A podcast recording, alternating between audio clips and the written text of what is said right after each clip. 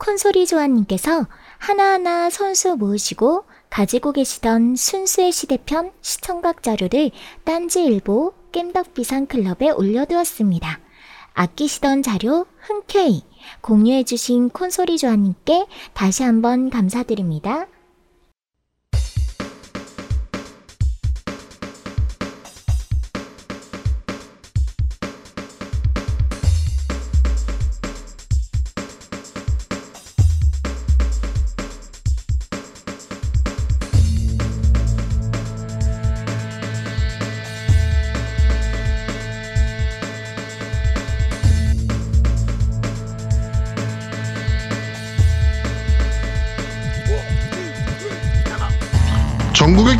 덕후들과 함께 날아오겠습니다. 겜덕비상 제57화 순수의 시대 시즌2 편을 시작합니다.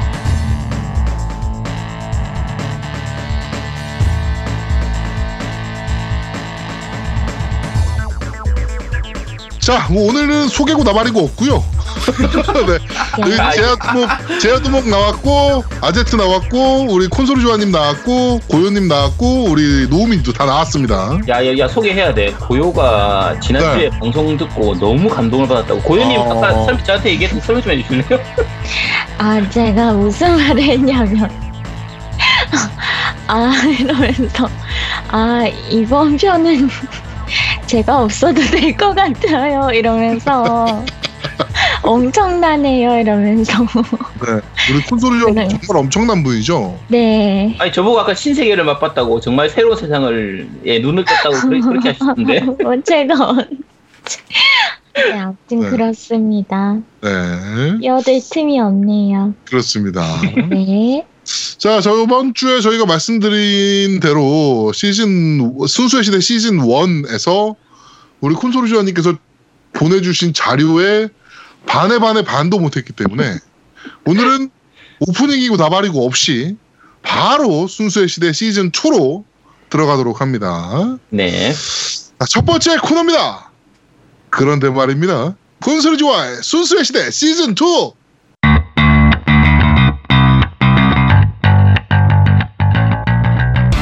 자기야, 제주도 여행 준비는 다 됐어? 뭐? 내일 떠나는데 아직 안 했으면 어떡해? 아, 제주도 내 52개 렌트카 업체 차량 12,000대를 실시간 비교해 겁나 저렴하게 예약까지 한 번에. 게다가 겜덕비상 회원들을 위한 특별 할인 서비스까지. 결제하실 때 프로모션 코드에 겜덕비상이라고 입력하시면 5% 추가 할인이 있습니다. www.jjupassrent.com 구글 아이폰 앱으로도 있습니다.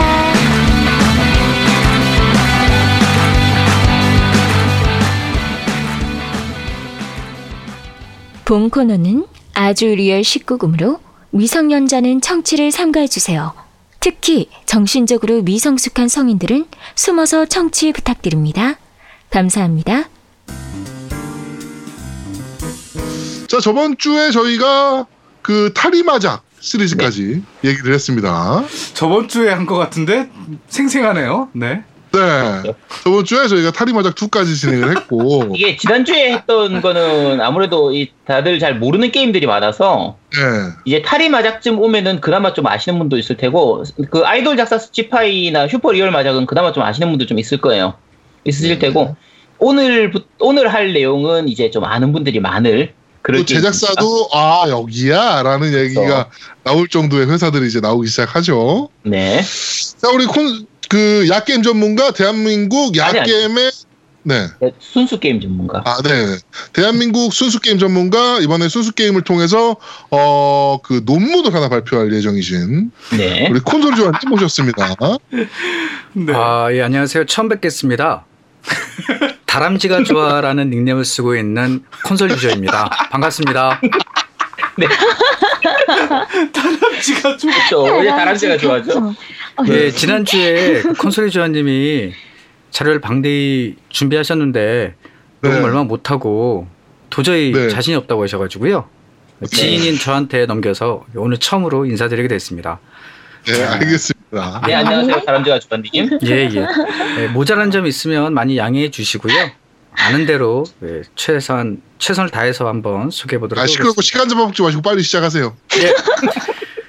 이제 소개해드릴 작품은요. 여러분들 많이 들어보셨을 만한 작품이 되겠는데요. 바로 드래곤 나이트 시리즈가 되겠습니다. 그 유명한 네. 엘프사에서 만든 RPG 게임이 네. 되겠고요. 1편이 89년, 그리고 1년 뒤에 2편, 3년 뒤, 그 바로 다음 2003, 아, 91년에 3편이 나왔고, 94년에 4편이 나오면서 이제 시리즈가 완결됐다고 합니다. 네. 그 시점에 가장 잘 나갔던 성인용 RPG 시리즈라면은 이제 엘프의 드래곤 나이트 하고요.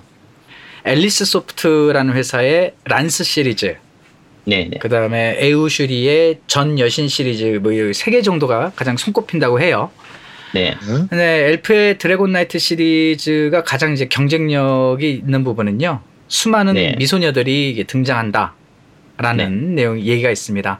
처음에는 18세 이상으로 출시가 되었는데요. 이게 비디오 게임으로도 이식이 돼 가지고요. 당연히 비디오 네. 게임으로 이식되면서 선정적인 장면은 이렇게 빠지게 되고 대신 뭐 그렇죠. 음성 지원 등이 이렇게 추가가 되면서 좀 대중적으로 퍼지게 됐다고 네. 합니다. 이게 원래 저도 원- 이거를 음. 네 저도 이거를 1탄부터 3탄까지는 PC 엔진으로 했었거든요. 근데 그게- PC 엔진 판에서는 야한 장면이 안 나와. 음, 근데 그게 삭제 그 당시에 삭제된 줄을 모르고 열심히 게임을 즐겼는데 마지막까지 야한 장면이 안 나오더라고요. 그래서 다른 게임인가 했더니 이제 지금 콘솔이 전님 얘기하시는 걸 듣고 보니까 피- 이 PC 엔진판은 잘렸었던 거네요. 그러면 네네네 그렇게 보시면 되겠고요. 이게 해보셔서 네. 알겠지만 이제 one, two, three는 같은 주인공이 쭉 하게 되는데 마지막에 주인공이 이제 결혼을 하면서 스토리가 네네. 완결되고 four에서는 이제 그 자손이 네, 예, 다시 활약하면서 스토리가 계속 이어지게 됐고 기존 네, 맞아요. one, two, three에서보다 더 많은 개성 네. 있는 캐릭터들이 나왔고 제일 많이 성공을 했다는 얘기가 있어요.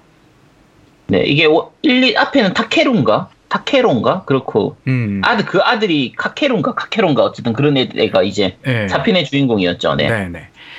근데 이제 여기에 얽힌 좀 안타까운 소식이 하나 있는데요. 이 드래곤 나이트 네. 3가 미국 네. 시장에 발매될 때는 젠타의 기사라는 이름으로 발매가 네, 네. 맞아요. 네, 맞아요. 그때 이제 미국의 메가텍이라는 회사가 conversion하게 네. 됐는데 판권을 들고 그냥 튀었대요. 음. 그러니까 돈을 못 받은 거야. 네. 근데 이후 한국의 그 쌍용에서 그 젠타의 네, 기사를 한글화해서 이제 출시를 하게 됐는데 그 판권도 엘프가 못 갖고 그 젠타가 네. 아, 네. 예, 죄송 메가텍 그 먹튀한 네네, 그 회사가 이제 있어요. 또 역시 가져가 버리는 그래서 좀 메가텍이 그 안타까운- 코브라 미션 만든 회사죠. 네 그렇다고 해요. 네, 그리고 그랬을 뒤에. 아마 북미 편할 때 이제 그 코브라 미션도 어, 소개가 네. 되겠습니다.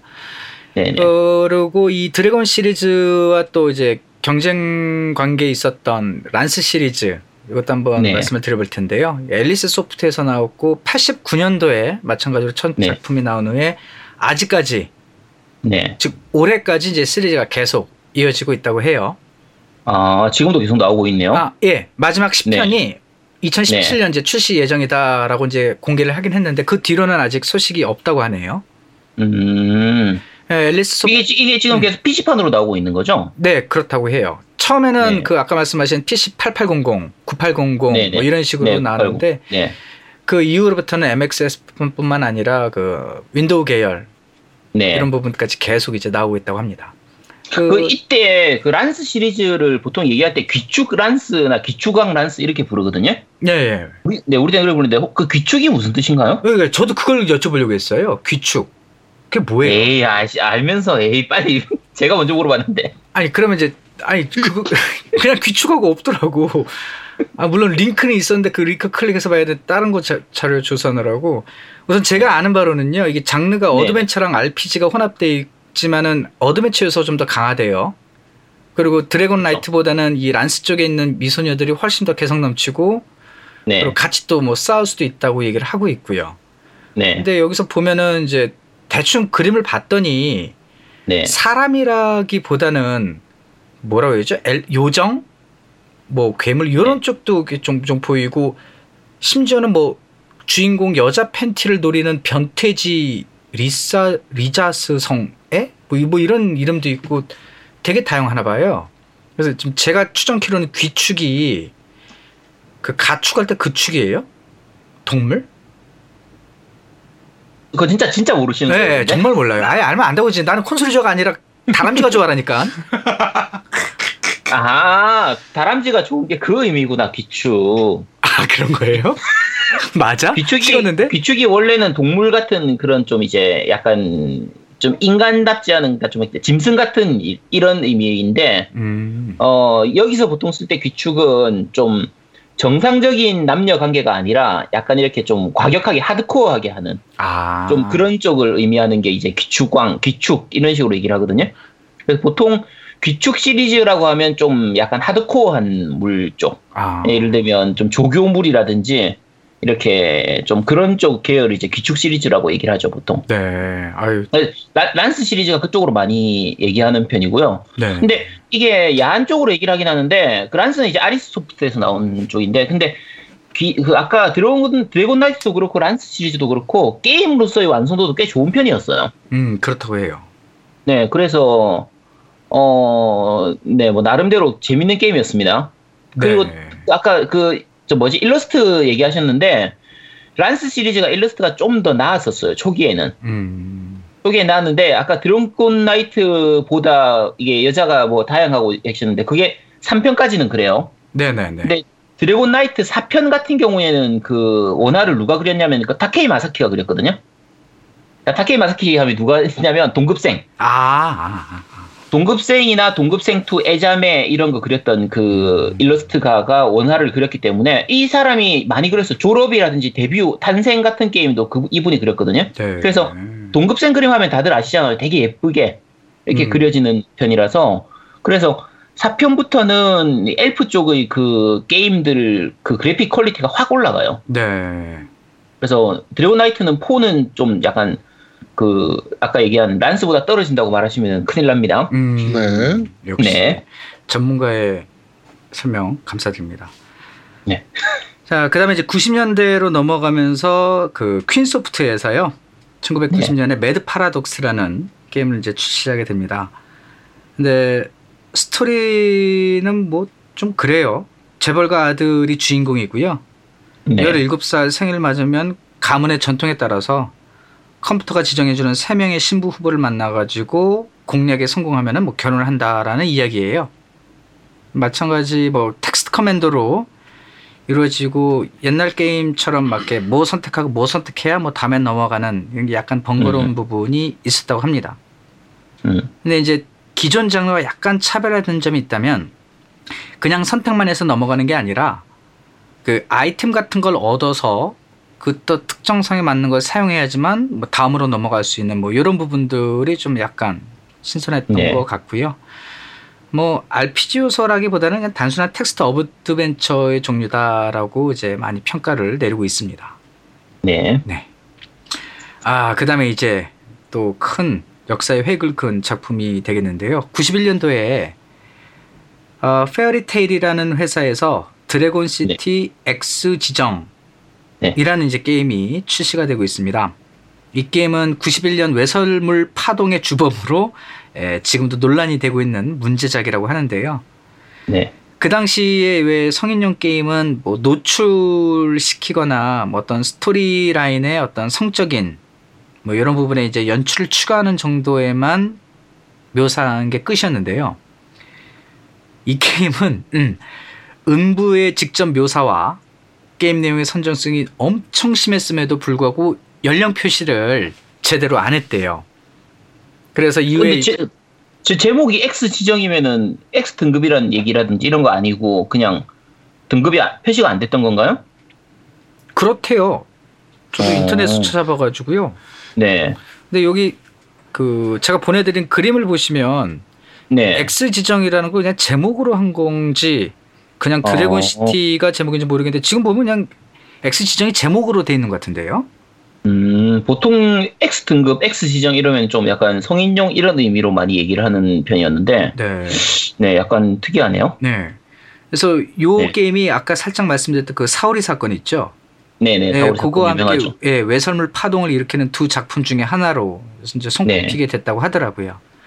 음, 그래서 이제 그 지금 이제 방금 얘기한 사오리 미소녀들의 관 여기 네. 이제 원래 게임의 풀 제목이 되겠는데요. 네. 같은 회사에서 만들었어요. 페어리테일. 네. 네. 네. 91년에 이제 요 게임을 발매하게 되는데 내용은 네. 그냥 단순해요. 하얀 가면을 쓴 남자 두 명에게 납치 감금되는 내용을 담았다라고 보시면 돼요. 네. 음, 근데 이그 게임은- 사오리 사오리하고 게임이 거의 비슷하네요. 그러니까 사울이 네. 이 네. 소녀들의 관이 풀 제목이고 그냥 우리가 그걸 네, 줄여서 아, 사울이 네네. 사울이라고 이제 불렀던 거예요. 네. 네. 아. 아, 정확히 네. 하시네. 아, 이게 모르는 게 없어요. 아, 이거 여담인데 제가 자료 정리해가지고 보내렸을 때 사진 하나가 잘못됐잖아요. 그거를 나머지 네. MC들은 몰라. 근데 받자마자, 어, 요거 사진 잘못됐는데요? 하면서, 와, 그 자리에서 그냥 지정해 주시더라고. 역시 대단하십니다. 근데 메일은 그 콘솔이 조원님이 보내신 것 같은데 다람쥐 가 조연님이 어떻게 그걸 하세요? 아, 이 얘기 전해달라고 했어요. 죄송합니다. 예. 그런가요? 네. 1인칭처럼 얘기를 했네. 아, 그 여튼 요 사울이라는 게임이 이제 그 내용도 약간은 좀 썩 그렇긴 한데 중요한 네. 게 뭐냐면 이게 무수정이었대요. 그 무수정하면 음, 보통 음. 모자이크를 안 입혔다는 얘기죠. 네. 네. 그쵸. 예. 그럼에도 불구하고 이제 요런 게임이 중학생이 훔쳤다. 아까 네. 말씀드린 그것 때문에 그동안 뭐 177 아까 말씀드린 그 강간죄 모티브한 게임이라든지 이런 것 네. 때문에 네. 엄청난 이슈가 되고 비판적인 이런 목소리가 막 나오면서 막 여론의 기름을 쫙쫙 뿌리게 음. 된 거죠. 네. 근데 요때 또 다른 사건이 하나 또 일어났는데요. 이건 시점이 네. 약간 좀 차이가 있긴 한데 일본 도쿄에서 어떤 연쇄 살인 사건이 일어났대요. 네. 이제 범인이 이제 잡혀서 방을 수사해 보니 음란 서적이랑 성인용 비디오가 엄청 많이 있었다라고 이제 얘기를 하면서 네. 요 음란물 규제해야 된다라면서 이제 더 철퇴를 맞게 되는 거죠. 근데 재미난 건 2005년이니까 4년에 그 기사 쓴 보던 사람이 SNS에 이제 올린 거예요. 사실은 얼마 없었다. 그래서 포르노라든지 이런 영화 야한 성인물이 얼마 없었는데 그때는 기자들이 서로 좀 자극적인 기사를 쓰기 위해서 뭐 했다 뭐 이런 요것도 나중에 밝혀졌다고 하긴 하더라고요. 어찌됐든 이런 무수정에다가 너무 수위가 셈에도 불구하고 그런 거 표현 잘안 짓고 해가지고 이제 요때를 정점으로 해서 일본 성인 게임에 대해서 이제 철퇴가 가해지면서 자체적으로 이제 점점 자기 규제가 이제 생겨났다고 합니다. 음. 그러고 나서 이제 92년도에 이건 어 제 기억으로는 아마 제아도목님이 추천해 주신 게임으로 알고 있어요. 누크. 네. 예, 밝혀진 음모라는 이제 이게 플레이미 게임이 어, 전 잘 모르겠는데요. 아, 예, 그래요. 예. 예, 본비 본본이라는 게임 회사에서 만들었는데요. 네. 네. 어, 그림체를 보면 좀 그래요. 워낙 옛날 게임이다 보니까 그럼에도 불구하고 이제 스토리가 조금 기발한 게 뭐냐면 이 네. 누크가 그 최음제 있죠 약, 야, 네, 마약, 야. 마약, 예, 마약, 약 마약. 이름이라고 해요. 네. 네. 여기서 이제 남자 주인공은 PC 통신으로 이제 어떤 특정 국가의 여자를 펜팔 같이 이제 교제하고 있었는데 여자가 이제 자기 보러 오겠다. 라고 해서 갔더니 사실 우리나라에서 그 여자가 말하기를 우리나라에서 누크라는 약 때문에 지금 나라가, 나라가 난리가 났다. 네. 예, 요것 때문에 지금 어, 우리나라 여자들이 그 색강이 돼가지고 남자를 네. 다 씨를 말려버리려고 할 정도로 지금 나라가 난리가 났다. 이 비밀을 빨리 파헤치자라고 하면서 일어난 에피소드를 다뤘다고 합니다. 네. 아, 이- 아, 이게 이 그런 내용이었나요? 그렇대요. 저도 몰랐는데. 어. 그래서 이제 왕국에서 온 여자하고 남자 주인공이 이 문제를 풀기 위해서 뭐 어디 방문해서 뭐 자료 조사하고 뭐하고 뭐하고 그러는데 스토리 개연성이 너무 없더라고요. 봤더니 그냥 음. 도서관 가가지고 도서관 사수한테 책 어딨냐라고 물어봤더니 음, 저기 있는데 야 너 보니까 괜히 뭐 남자스러워 이러면서 뭐 막 유혹에 들어가고 좀 음. 그랬어요. 어 해본 것 그럼- 같이 느껴지는데. 아 얘는 제가 링크 드렸죠. 아 우리 대한민국에 또 훌륭한 리뷰어들이 엄청 많이 계셔. 네. 게임을 안 해봐도 그분들이 너무 자세히 설명해 놔가지고 저는 그분들의 도움을 네. 받아 이렇게 다 전달하고 있는 거예요. 아, 그럼 그냥 블로그나 이런 거 보고 그럼요. 예, 오신 거네요? 예, 저 그- 나중에 이제 그, 게임 콘, 그 콘솔, 콘솔이 자님 블로그 보셨나 보네요? 아니요. 뭐, 뭐, 저기 뭐야. 제아졸겐가? 뭐 그랬던 것 같아요. 블로그 이름이 제아졸겐가? 뭔가 하여튼. 예, 그 다음에 이제 여러분들 많이 아실 내용인데요. 동급생이라는 게임이 되겠습니다. F사에서 만들었고 92년도에 나왔고 아, 저 고등학 이건 이건 뭐 모를 수가 없겠죠. 예 고- 고등학생 때 나왔네요. 이건 뭐 네. 근데 솔직히 저 이것도 못 해봤어요. 어찌됐든 예, PC판 성인 게임 사상 최초 10만 장 이상 네. 팔리는 기록을 세웠고요. 후속작 동급생 2도 이제 역시 마찬가지 대박이 나고 네. 동급생 1, 2가 성공하니까 하급생도 만들어서 네. 또 대박 나고. 근데 문제는 하급생 2는 그전 시리즈만큼 성공하진 못했나 봐요. 그렇죠. 네. 그 도키메키 메모리얼이라는 게임 아시나 아시죠? 네네. 네. 네. 두근두근 매물 코나미에서 나왔던 거죠. 거기 개발에 영향을 주면서 연애 시뮬레이션의 장르를 탄생시킨 작품이다라고 할 정도로 전설적인 작품이라고 얘기를 하고 있고요. 네. 전체적인 스토리는 여름 방학 동안의 이야기를 담고 있고 동급생 2는 겨울 방학 이야기를 담고 있대요. 네. 방학 시작해가지고 개학 전까지 이제 방학 때 네. 아마 이제 동급생 만나서 자율학습하고 방학 숙제하고 뭐 이런 건가 봐요. 예. 왜그 모르는 것처럼 말씀하시면 이 청취자분들이 좀 별로 아, 예, 예. 좀 신빙성이 없어서 별로 안 좋아하실 텐데 그 콘솔이 조아님이 잘 아시는데 콘솔이 조아님 안 나오시고 교영이 아, 오늘 그분은 잘 모르시고, 아, 그분은 잘 모르시고, 예, 예, 저 다람쥐가 좋아하는 좀 알아요. 예. 이 아는 척할게요. 예. 아는 척할게, 아는 척할게. 예.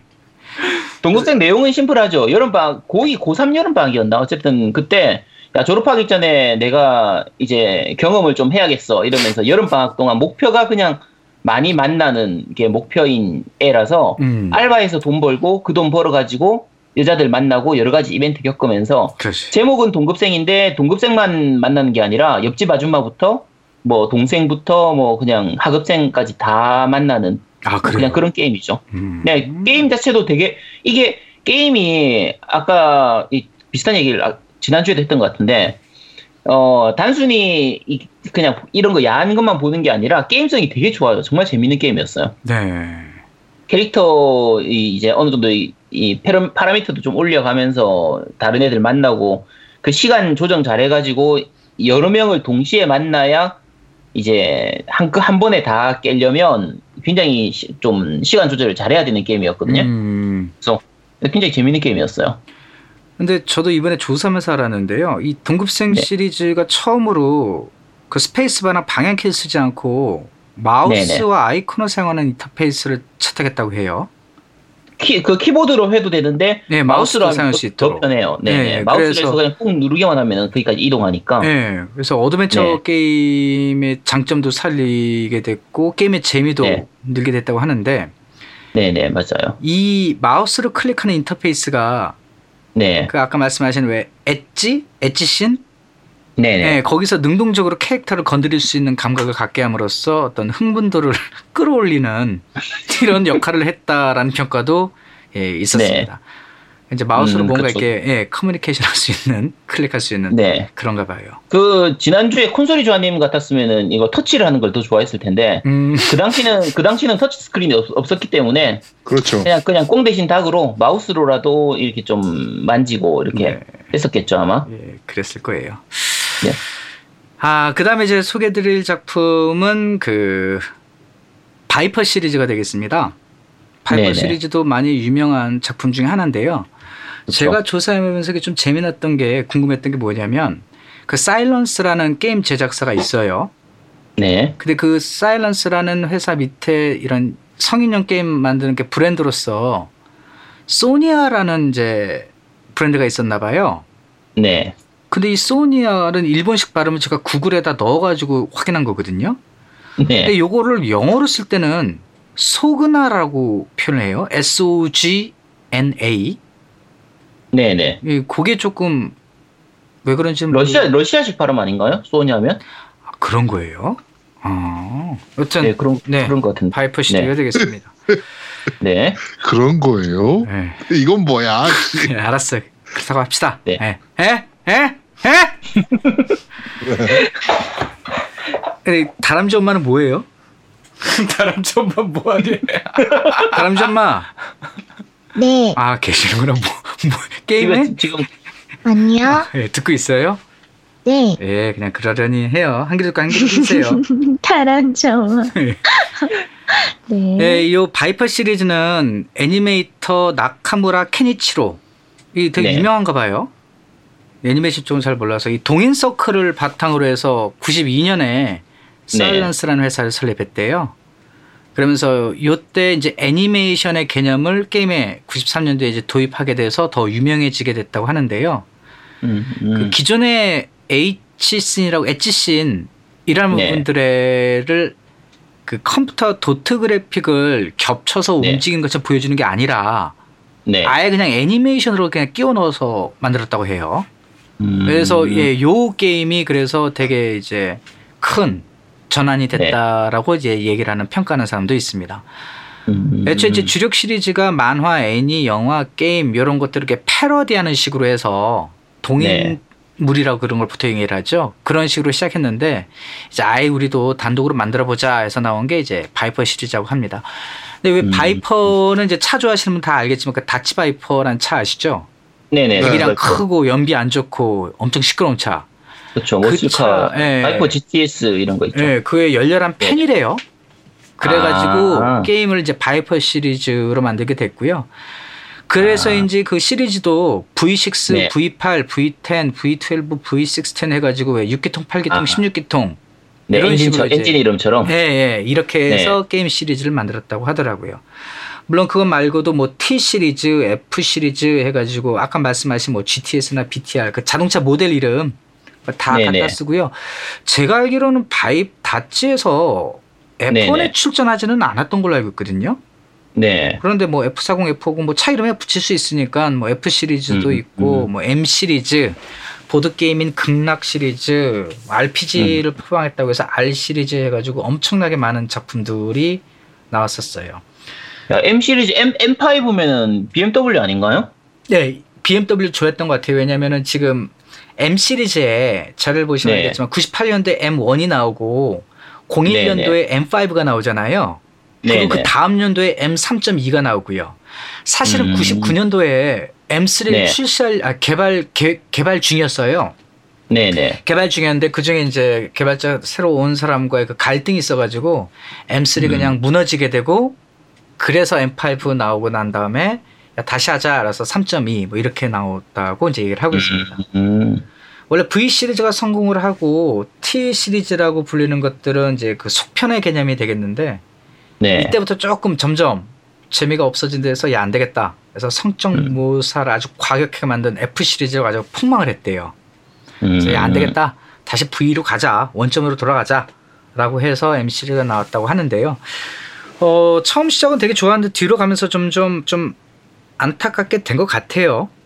음, 예, 우리나라에서는 96년도쯤에 윈도우즈용으로 나오면서 인기를 끄게 됐는데요.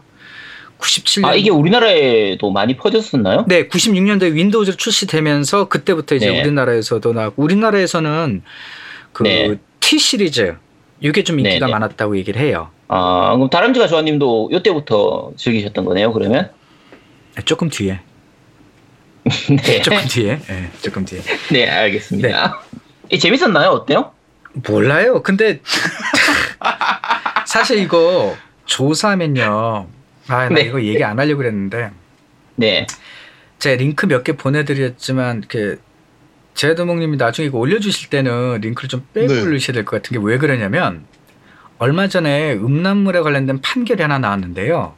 네. 네. 음란물이 있는 링크를 게시해도 그 단속 대상 맞다라고 판결이 어, 내졌대요. 네. 네. 어, 그러니까 이제 제가 보면 전 세계 여러 사이트 쭉때 보니까 이런 고전 게임의 그 H 엣지씬 있죠. 네. 네. 네. 그거만 캡처해서 쭉 올린 사이트가 있더라고요. 음, 나 지금, 야, 그럼 콘솔, 콘솔이 조아님한테 빨리 연락드려야겠는데? 그래서 그분한테 말씀하시면 예, 그거는 이제 따로 받으실 수가 있긴 한데 네. 어 그걸 보면 정말 수위가 세더라고요. 이 바이퍼 시리즈가 그쵸. 정말 수위가 세요. 물론 이제 음. 모자이크가 있긴 있는데 어우 네네. 여튼 그렇습니다. 네. 다시 한번 고생하신 조사하면서. 예, 아니 그렇게요. 다시 한번 고생하신 콘솔이조아님께 위로의 말씀드리고요. 네. 자, 그 다음에 이제 말씀드릴 부분은 하원기가의 일족. 네. 이라는 아, 작품으로 유명하죠. 오, 워낙 93년도. 명작이죠. 예. 네. 카와라자키가의 일족이죠. 재미난 게 엘프가 이제까지 계속 이런 야한 게임을 만들었잖아요. 네. 근데 네. 이 엘프에서 새로운 브랜드 회사를 하나 만들어요. 신키즈라고. 네. 실키즈에서 이제 만든 작품이라고 해요. 근데 네. 요거 봤더니 제 아, 콘솔이 주하님께 전해 들었기로는 엘프는 약간 순수하게 실키즈는 아주 그렇죠. 세게 이렇게 음. 나가려고 전략을 잡았나 봐요. 네. 예, 그래서 실키즈 이름을 달고 나온 작품인 만큼 hard한 분위기의 multi 시나리오 능욕물이다라고 얘기를 하고 있습니다. 네. 예, 엔딩 수는 총 19개 정도 되고요. 대부분이 아까 말씀드린 그 일족 이게 하원기가라는 이제 집안이 있나 봐요. 거기에서 네네. 일어나는 일을 다루는데 거기 아 여기 스포해도 되나? 이거 어차피 옛날 게임이니까 그냥 제가 스포를 할게요. 네. 이게 일본식 제목으로는 카와라자키가의 일족이라고 네, 부르고요. 맞습니다. 우리나라에서는. 보통 흔히 하원기가의 일족이라고 많이 알려져 있는데 그 내용이 뭐냐면 이제 주인공이 그, 어, 그 대학생이었나?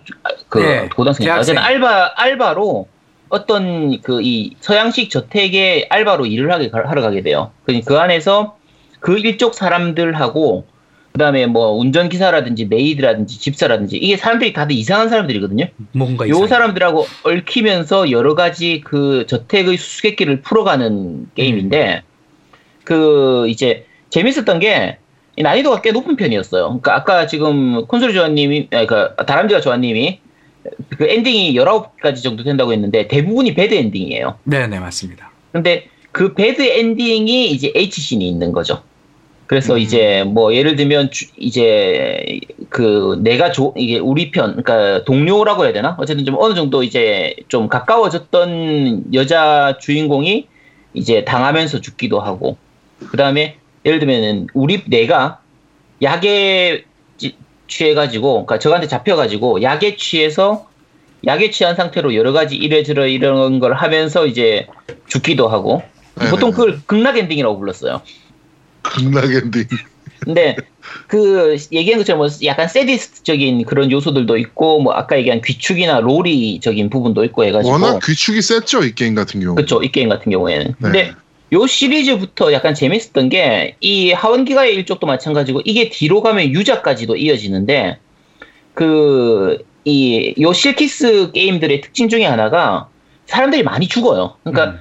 약간 탐정물처럼 그러니까 추리물처럼 약간 수수께끼를 파헤치는 스토리를 즐기는 부분이 있는데 네. 배드 엔딩으로 가면은 여자 주인공들이 많이 죽거든요. 죽으면서 H씬이 나오는 게 약간 특징적인 부분이었어요. 음. 유잡도 마찬가지죠. 나중에 뒤에 나올. 이제 음. 좀 이따가 이제 다람쥐가 조원님이 설명해 주시겠지만 그래서 네. 그 시작이었던 게 이 카와라자키가의 일족이라고 보시면 돼요. 네, 맞습니다.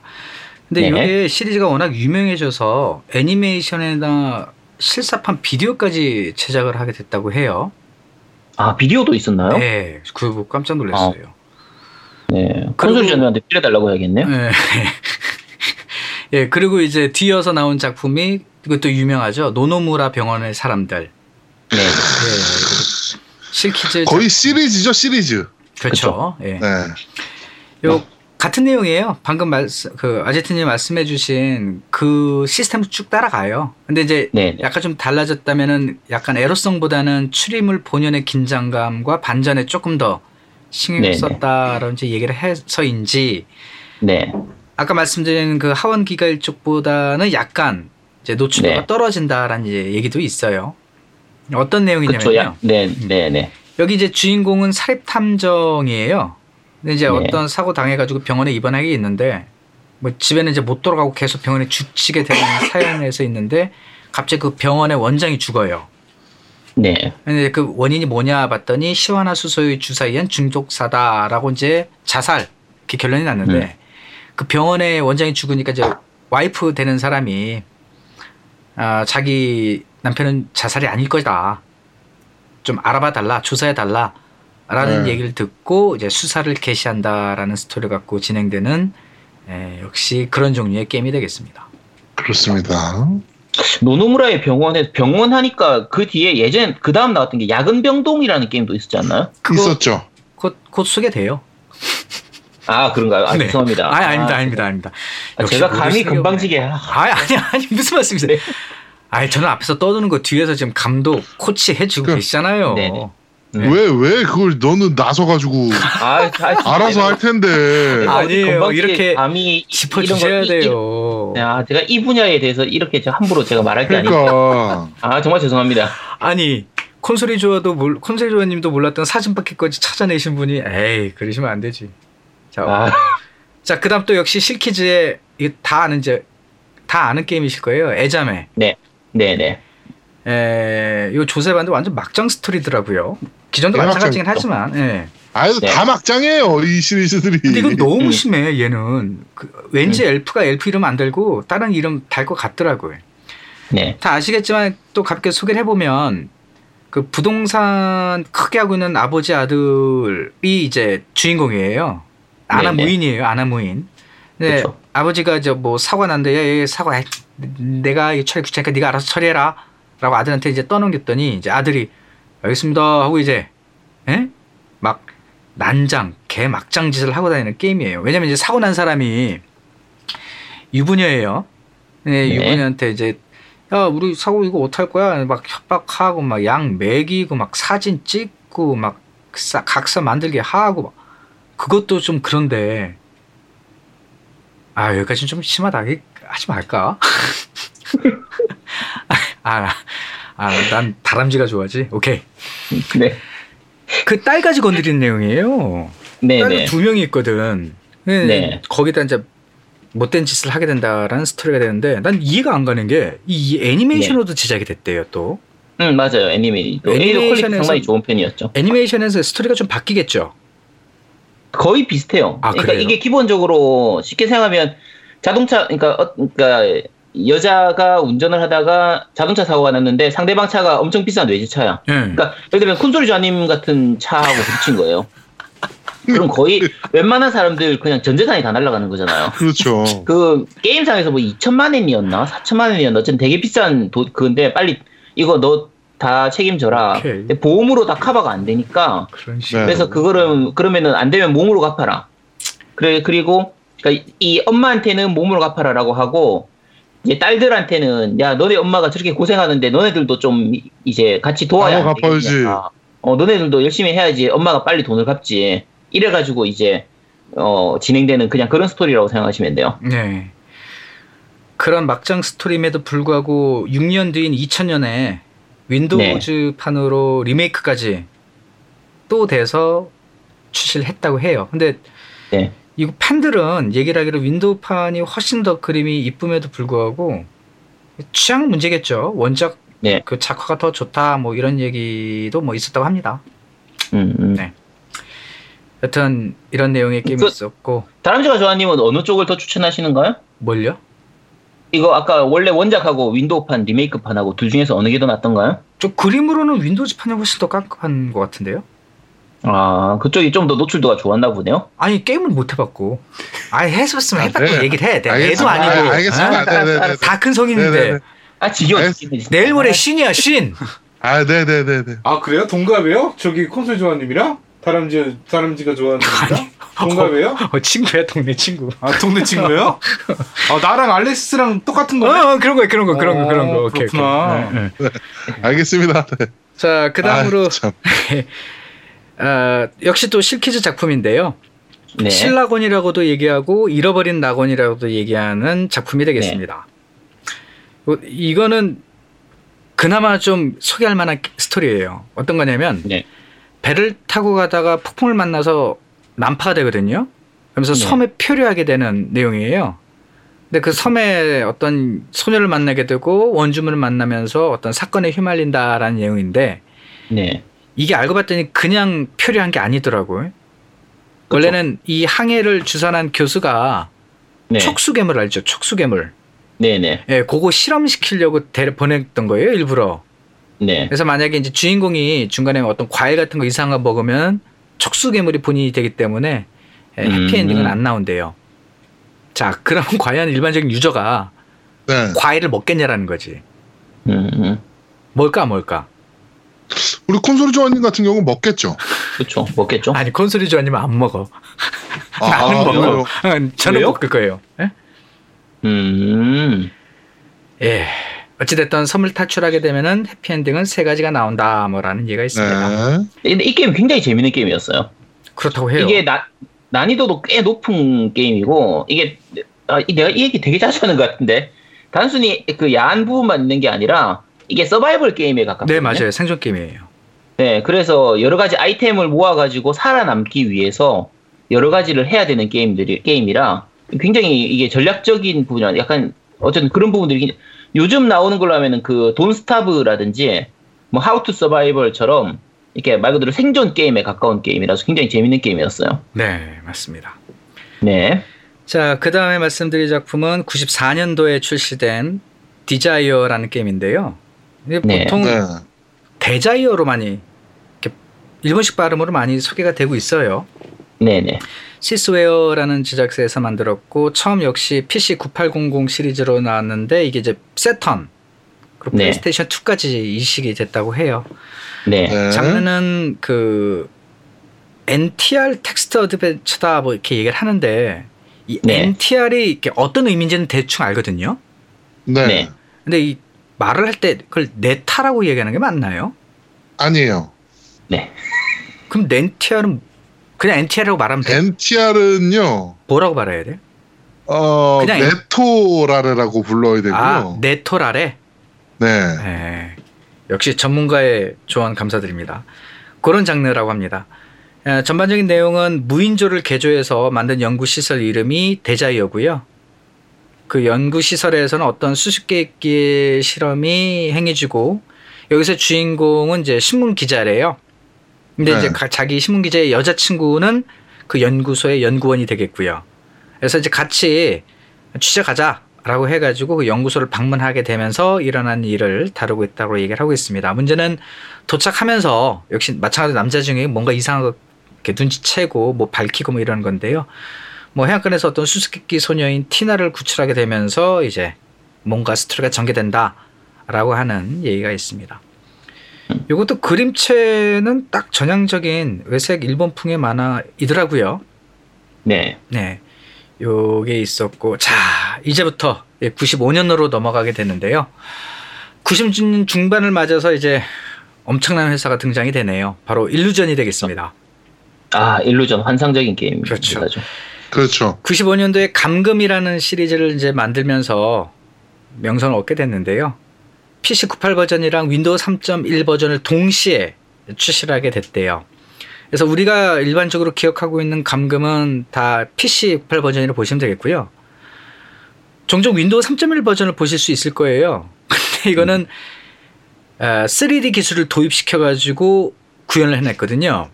네. 그래서 어우 충격이에요. 별로 안 좋아. 음. 안 이뻐요. 왜요? 아까 이제 아, 안 기술이 예뻐요? 아마 아, 초창기라서 네네. 사- 3D 초창기니까. 네, 스린을 음. 표현하다 보니까 이거는 그 기- 처음에 우리 왜 Virtual Fighter 있죠. 네네. 오락실 Virtual Fighter. 네. 그 캐릭터들이 나와서 이제 서로 뭐 하는 이런 느낌을 받을 정도로 물론 그보다 서로 뭐 하는. 거죠? 싸우는 건가요? 그렇죠. 서로 필살기를 날리는 거지. 주고받는. 네, 치고 맞고 아주 그냥. 음, 네. 음, 그런 거지. 어, 뭐 시대적 배경은 되게 미래예요. 2197년으로 잡혔고 일본이 뭐 외화를 좀 벌어들여 보자라고 해가지고 어떤 특정 개조 계획에 의해서 큰 거대 도시를 만들게 되는데요. 부작용이 너무 심해요. 음. 어, 온갖 나쁜 사람들이 다 모이면서 막 그 뭐야 범죄도 증가하고 조직 폭력배 활기치고 그러다 보니까 이제 마약 조사단 뭐 이런 사람들도 막 들어가서 조사를 근데 다 납치해 버려서 감금시키고 그러면서 이제 음. 감금이라는 제목을 채택하게 된 것 같은데요. 이 주인공은 여자 주인공이에요. 그래서 이 음. 마약 조직 범죄 조사하려는 여주인공의 역할을 표현하고 네. 있다고 합니다. 재미난 건 95년도에는 이제 비주얼 노벨 장르로 얘기를 하고 있고요. 2001년도에 리메이크된 것은 건 슈팅 게임으로 리메이크돼서 나왔다라고 이제 얘기를 하고 있습니다. 건 슈... 아, 이게 건슈팅으로 리메이크가 됐어요? 네, 2001년도에요. 어. 그럼 건슈팅으로 되면 저기 뭐 뭐가 나오는 거야? 저기 나오고 이렇게 쏘는 거죠. 쏘는 거 음. 클릭을 해가지고 그럼 쏘기만 하면 언제 해? 아 쏘고 이제 특정 모드 조건이 달성이 되면 하거나 네. 얘 대충 아, 봤더니 얘도 아. 그거던데요. 아, 동료들이 잡혀 있는 거 네. 구출했는데 구출에 실패하면 당하는 아. 그렇습니다. 네, 그런 게임이군요. 네. 그리고 이제 EV EV 시리즈가 있습니다. EV 아, 이거 에서 유명하죠. EV라고 이제 얘기를 하는데요. 이거 엄청난 역사를 갖고 있더라고요. 95년도부터 2016년까지 해서 무려 20년 이상 계속 네. 시리즈가 나오고 있는데요. 네. 내용은 살해탕정으로 이름을 날렸지만 뭐 자기 내부 고발로 인해 가지고 이 업계에서 매장당한 살해탐정이 이제 주인공인데 네. 매장 당하다 보니 어떤 의뢰가 들어오면 어이구 맡아서 하자라는 식으로 해서 했나 봐요. 근데 의뢰 들어온 것은 어떤 그림을 추적해 달라라는 부였고요. 그림을 추적하기 위해서 일어나는 그 스토리가 되겠는데 이게 재미난 점은 두 명 주인공 시점으로 진행이 된대요. 한 네. 명이 아니라 두 명. 그래서 한명 네, 네. 플레이했다가 그 다음 그 주인공으로 플레이하는 이런 식으로 진행을 했, 어, 게임이 되겠고 우리나라에서는 손오공에서 EVE burst error PLUS 버전을 100% 텍스트 한글로 해가지고 2004년 네. 12세 이용가로 발매를 한 적이 있었다고 합니다. 네, 이거 한글화도 꽤 잘 됐었고 네. 굉장히 재밌 재밌었던 게임이에요. 이 게임 자체가. 그리고 중요한 거는 이제 2016년 네. 우리 작년이에요. 작년 말 네. 2002년에 했던 성인용 버전에다가 H scene을 리메이크로 추가해서 EVE burst error A가. 출시를 했대요. 이때 이 A는 아, 출시. 네, 네. adult의 A고 음. 그러니까 살려, 하시려면은 2016년에 네. 나왔던 최신 그 A 버전을 사시면 될 것 같아요. 아, 그렇네요. 네. 자, 드디어 모든 사람이 다 안다는 제가 사실 그 콘솔이 조아님을 들었는데요. 그분이 그 네. 조사하면서 인터넷에서 막 뒤져보고 여기다 뒤져봤는데 커뮤니티에서 많이 또 정보를 모으셨대요. 네. 게임 관련 커뮤니티나 채팅방 이런 데 가가지고 혹시 추천할 만한 게임 없습니까? 이런 종류로 하면 뭐 이거 올라고 저거 올랐는데 네. 매번 빠지지 않고 올라왔던 게임이 지금 소개해드릴 게임이에요. 바로 네. 사쿠 형제 시리즈라고 더 잘 알려져 있는 유작, 네. 음, 취작, 아 그렇죠. 귀작 시리즈가 되겠습니다. 그렇죠. 작 시리즈 작 네. 삼형제. 저는 이거 보면서 했죠. 이사쿠. 네. 네. 아니 왜 이 이름을 엘프라고 했을까 생각될 정도로 되게 좀 그런 스토리예요. 왜 네. 실키즈라는 이름은 안 하고 얘는 엘프라는 이름으로 출시를 했더라고요. 네. 네. 네. 우선 95년도 제일 처음 나왔던 유작 네. 이제 설명해드리면 95년도에 발매되고 98년에 음성 추가돼서 재발매되고 99년도에 리마스터판이 출시될 네. 정도로 예, 되게 유명했고요. 어, 배경은 학교예요. 오람 네. 학원이라는 학교가 되겠는데 거기 변태수위가 한 명 있는 거라. 음. 그래서 이제 학교 문 닫았는데 다 잠궈 놓고 네. 안 풀어준 거예요, 애들을. 그럼 주인공은 뭘 음. 하느냐? 애들을 데리고 수의 눈을 피해서 탈출하는 게임이라 고 보시면 돼요. 네. 근데 문제는 뭐냐면 탈출하다가 만약 수한테 걸리죠. 네. 그러면 이제 엣지 씬이 나오나 봐요. 네. 그래서 맞아요. 목표는 수한테 걸리지 않고 모든 일행을 그 이사쿠라 불리는 그 변태수이 그 사람의 손아귀에서 빼내는 게 목적인데 만약 중간에 한 명이라도 구출하지 못하거나 이사쿠에 붙들려서 얘는 특이하게 이제 H scene이라고 얘기하지만 비디오 촬영을 하더라고요. 네. 네. 네. 그래서 비디오 촬영이 찍히면은 해피엔딩 못 보고 normal 네. 엔딩이라 bad 엔딩을 이제 볼 수밖에 없다고 얘기를 하고 있어요. 네. 아까 아제트님이 말씀하셨듯이 예, 잘못되면은 일이 벌어진다. 같은 맥락이라 보시면 돼요. 네. 그러니까 해피엔딩은 모두 다 구하는 거예요. 깨끗이. 그렇죠. 근데 normal이나 bad 엔딩은 누군가는 당한다라는 건데 이제 그거를 이렇게 보게 되는 그런 좀 찜찜한 스토리다라고 보시면 요, 되겠습니다. 요 게임이 굉장히 재밌었던 게임인 게 사실 난이도가 굉장히 높았던 게임이거든요. 이게. 음. 그러니까 조금만 정말 사소한 거. 그러니까 이게 왜 난이도가 높았었냐면 딱 정해진 순서대로 정해진 행동을 하지 않으면 죽어요. 그러니까 정말 별거 아닌 것 같은데 예를 들면은 화장실에 가서 무슨 그 바게 그 이 바가지를 가지고 오느냐 안 가지고 오느냐 가지고 올 것인가 말 것인가 하는데 그때 안 가지고 와야 되는데 가지고 와버리면 애가 죽어버리는 거예요 나중에 그러니까 나비 효과처럼 정말 사소한 행동 하나하나에 문을 열어놓고 갈 것이냐 문을 닫아놓고 갈 것이냐에서 예를 들면 문을 열어놓고 가버리면 죽고 닫아놓고 가면 안 죽고 이런 식인데 나중에 뒤에 대 봐야 알 수가 있기 때문에 그래서 해피엔딩을 보기가 정말 힘든 게임이었고요. 아까 이제 하원기가 일주하고도 마찬가지지만 이게 그 배드 엔딩을 봐야 이제 그 콘솔이 조아님 같은 분은 해피해지는 게임이었거든요. 네. 해피 엔딩을 보면 게임 유저는 전혀 해피하지가 않은 아, 아니라니까. 그런 게임이라서 어, 되게 재밌는 아이러니한 게임이었죠. 맞아요. 근데 콘솔이 조아님은 아마 해피 엔딩 네. 보려고 되게 노력하실 거예요. 그렇죠. 여러 번 반복하면서 계속 아, 해피해지고 그렇죠. 어, 이렇게 나와봐요. 오케이, 알았어. 네. 여튼 이렇게 해서 이제 유작 소개를. 해볼 수 있겠고요. 그 다음에 98년도에 추작이라는 이름은 나와요. 거의 네. 같다고 보시면 돼요. 근데 네네. 다만 차이가 뭐냐면 이전 짝은 남자 주인공이 변태 수위로부터 여자를 구출한다라고 얘기했잖아요. 네. 네. 추작부터는 바뀌어요. 주인공이 아예 수위로 자기가 변태 수위가 되는 거야. 그 수위가 인기가 되게 많았거든. 음. 음. 그렇죠. 근데 재미난 건 네. 유작에서는 이사쿠라는 이름으로 나왔고요. 네. 네. 그 다음 짝 추작에서는 슈사쿠라는 이름으로 나와요. 네, 네. 동생 동생으로 네, 나오죠. 형제 형제 네. 네, 네. 같은 사람이 아니고 어쨌든 내가 이제 그 수위가 돼가지고 결국 거기 있는 음, 아, 음 한다 뭐 이렇게 보시면 되겠는데요. 뭐라고요? 잠깐 노이즈가 들어갔나? 잘안 들리는데. 네. 오케이. 알았어. 그러면 이제 자기가 직접 변태적인 악역이 돼가지고요. 네. 네. 시간 스케줄 잘 짜가지고 카메라나 어디에 두고 비디오나 어디 설치하고 해가지고 목표가 음, 되는 음. 여자들을 협박할 만한 사진, 동영상 그렇죠. 이거 모으는 거예요. 왜 그러니까 모으겠어? 그, 뭐 결국 노미 같은 행동을 하는 그런 시뮬레이션 그렇지. 게임이네요. 그렇지, 그렇지. 내가 왜? 네. 나는 그런 행동 안 하지. 음. 여튼 그렇게 해가지고 협박 하려고 하는 그런 시스템이라 보시면 되겠습니다.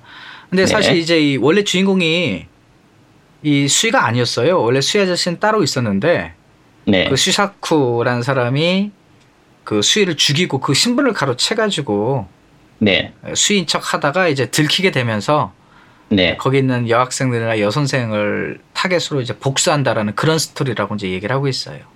네. 그래서 우리가 앞서 봤던 유작은 어떻게 하겠다, 어떻게 하겠다 선택하게 되는 이제 어드벤처성 게임인데 지금 취작 이거는 오히려 에, 사람들 뭐로 평가하면 시간 관리 시뮬레이션이다라고 평가하는 데도 그쵸. 있어요. 네. 네. 네. 타임을 잘 맞춰서 제대로 찍어내야 이거 갖고 협박할 수 네. 있기 때문에 이렇게 네. 해서 이제 추작이 마무리가 되어지고요.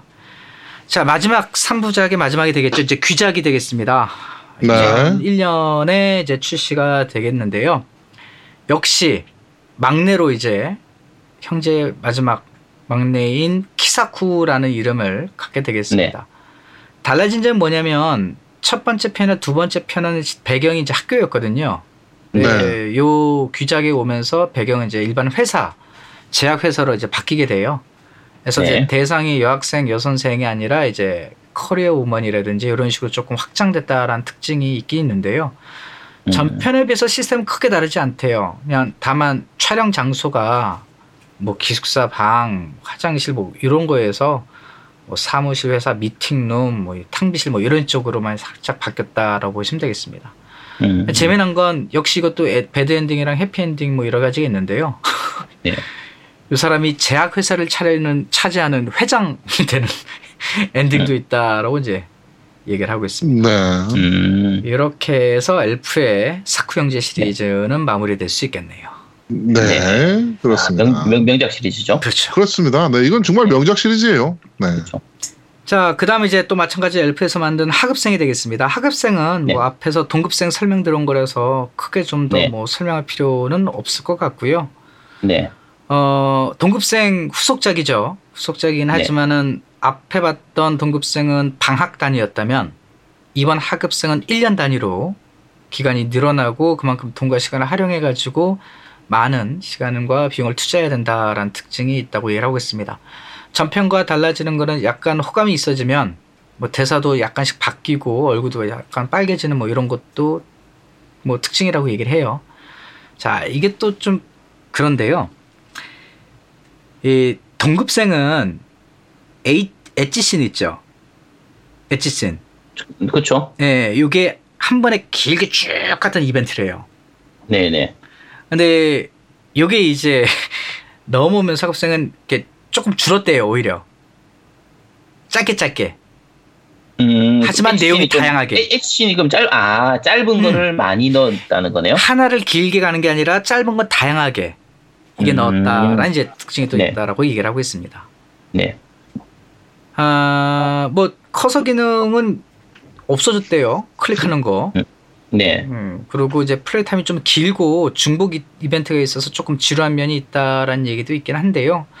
어찌됐든 학급생 자체로는 크게 성공을 했지만 후속작인 넘버링을 따는 후속작인 학급생 2는 크게 뭐 성공을 거두진 못했다라는 얘기가 있겠습니다.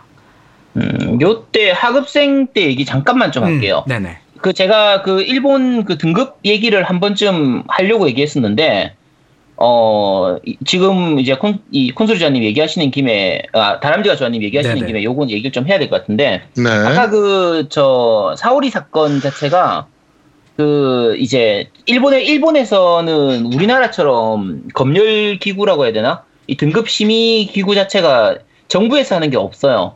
그냥.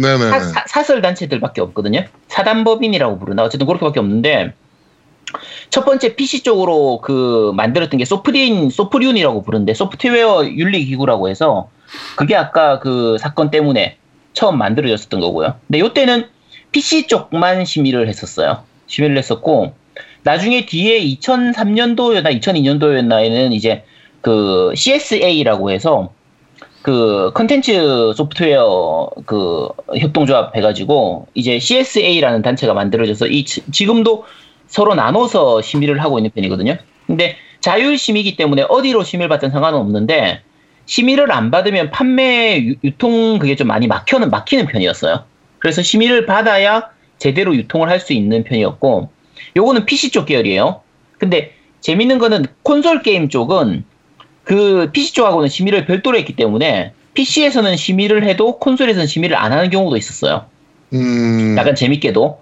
그리고 근데 그게 이제 약간 뒤에 가서 좀 약간 문제가 되고 이렇게 말이 나오고 하면서 세턴 시절에 나왔던 정말 해괴망측한 등급이 18추라는 등급이 있어요. 그러니까 보통 우리가 그 아까 PC 쪽 같은 경우에는 15세 또는 18세로 해요. 그래서 아까 소프리온 같은 경우에는 R15 등급 아니면 R18 등급 이렇게 하거든요. 네. 이게 뭐냐면 R15가 15세 이상 이하는 사용 불가. 그러니까 15세 이상만 하는 거. 음. R18을 하면은 18세 이상 이제 관람가인 되는데 이 세턴에 있었던 18추는 뭐냐면 18세 이상 추천이에요. 아 추천. 그러니까 가능하면 18세 이상이 하세요. 그러니까 18세 이하가 해도 되는데 18세 이상이 하기를 추천합니다라는 개, 음. 개념인 거예요. 강제성은 전혀 없고 당연히.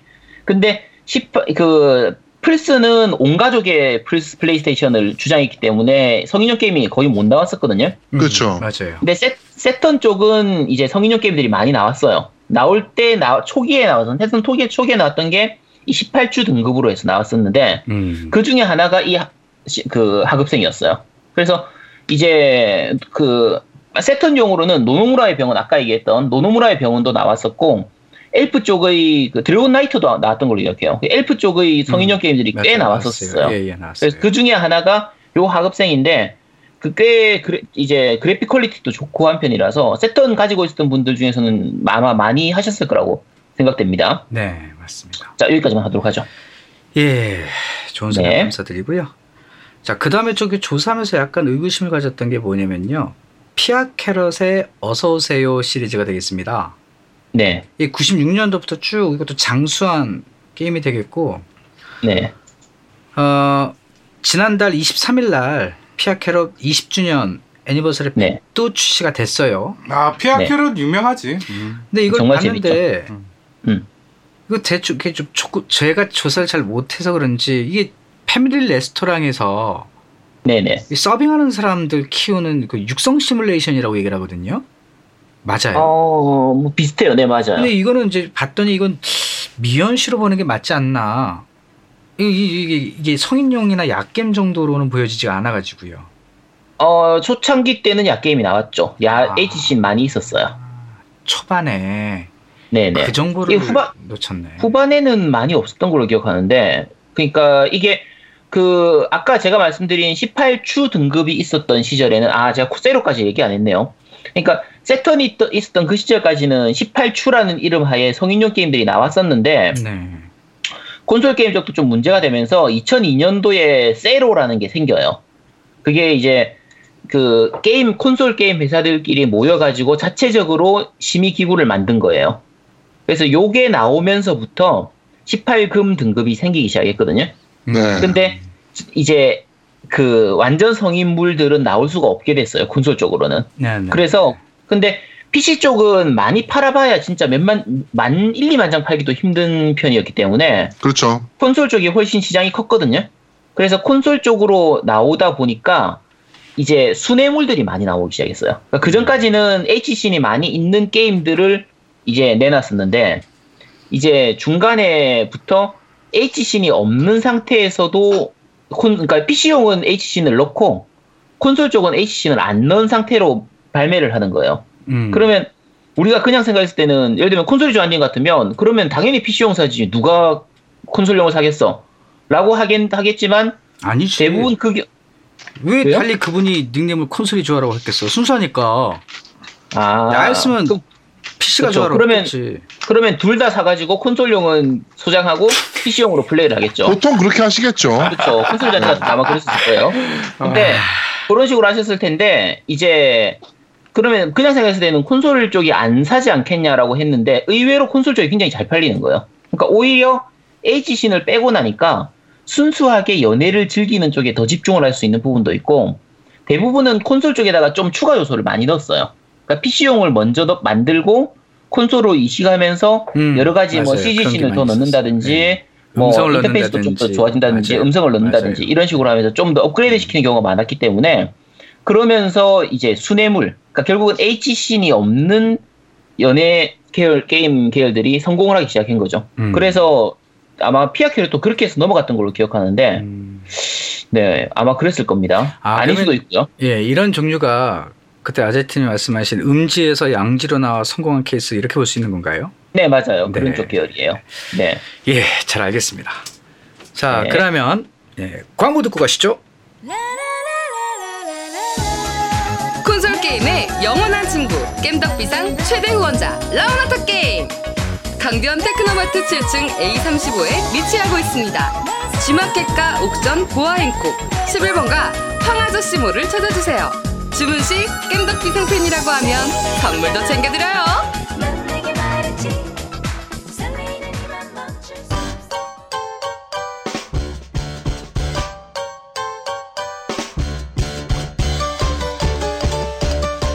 겜덕비상에 후원하려면 어떻게 해야 하나요?